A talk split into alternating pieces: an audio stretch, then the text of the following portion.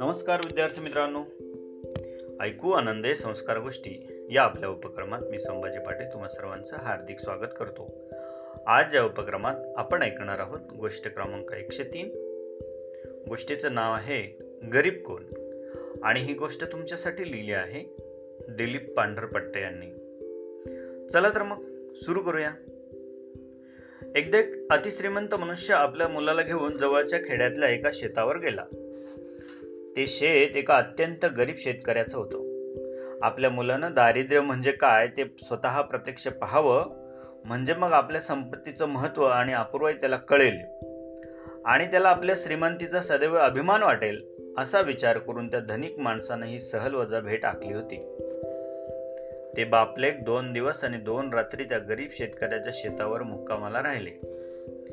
घरी परतल्यावर त्या मनुष्यानं मुलाला विचारलं बाळा तुला ही सहल कशी वाटली? गरीब लोक कसे असतात हे तुला बघायला मिळालं ना? यावर मुलगा म्हणाला बाबा ही सहल मला खूप आवडली. त्या शेतकरी काकांकडे राहिल्यावर माझ्या लक्षात आलं की आपल्याकडे एकच कुत्रा आहे. त्यांच्याकडे चार आपल्या अंगणात पोहण्याचा एक छोटासा तलाव आहे पण त्यांच्याकडे तर एक मोठी खाडीच आहे. ही खाडी कुठे संपते ते दिसतच नाही. आपलं अंगण आपल्या गेटपर्यंत आहे. त्यांची जमीन आणि त्यांचा आभाळ मात्र क्षितिजापर्यंत आहे. आपली सेवा करण्यासाठी आपल्याला नोकरांची गरज पडते. ते मात्र सगळ्यांची सेवा स्वतःच करू शकतात. आपण अन्नधान्य खरेदी करतो पण ते मात्र ते हे अन्नधान्य स्वतः पिकवतात. आपल्या घराचं रक्षण करण्यासाठी आपण भिंत बांधली आहे. पण त्यांच्या घराचं संरक्षण करायला ते स्वतः समर्थ आहेत. हे सगळं ऐकून हादरलेल्या आपल्या वडिलांकडे बघून तो मुलगा शेवटी म्हणाला बाबा बरं झालं तुम्ही मला त्या शेतावर सहलीला नेलत. या सहलीमुळेच मला कळलं की आपण किती गरीब आहोत.